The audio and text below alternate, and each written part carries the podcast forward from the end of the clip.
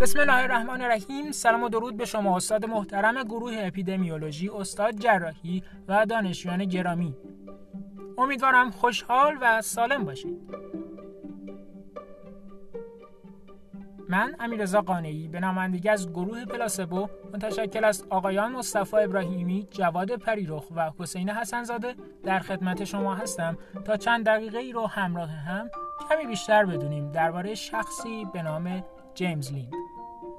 جیمز لیند یک جراح نیروی دریایی بود. در سال 1747 بود که او خودش را در یک کشتی نیروی دریایی پر از ملوانان مبتلا به یک بیماری به نام اسکوربوت دید.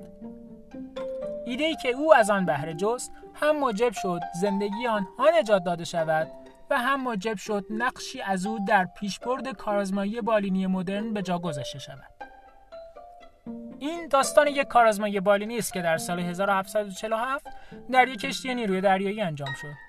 که در پیان پزشک کشتی یعنی جیمز لیند توانست از میان راههای درمانی مختلف که در آن زمان برای درمان بیماری اسکوربوت رایج بود شش راه را بیازماید و از میان این شش راه بهترینش را بیابد.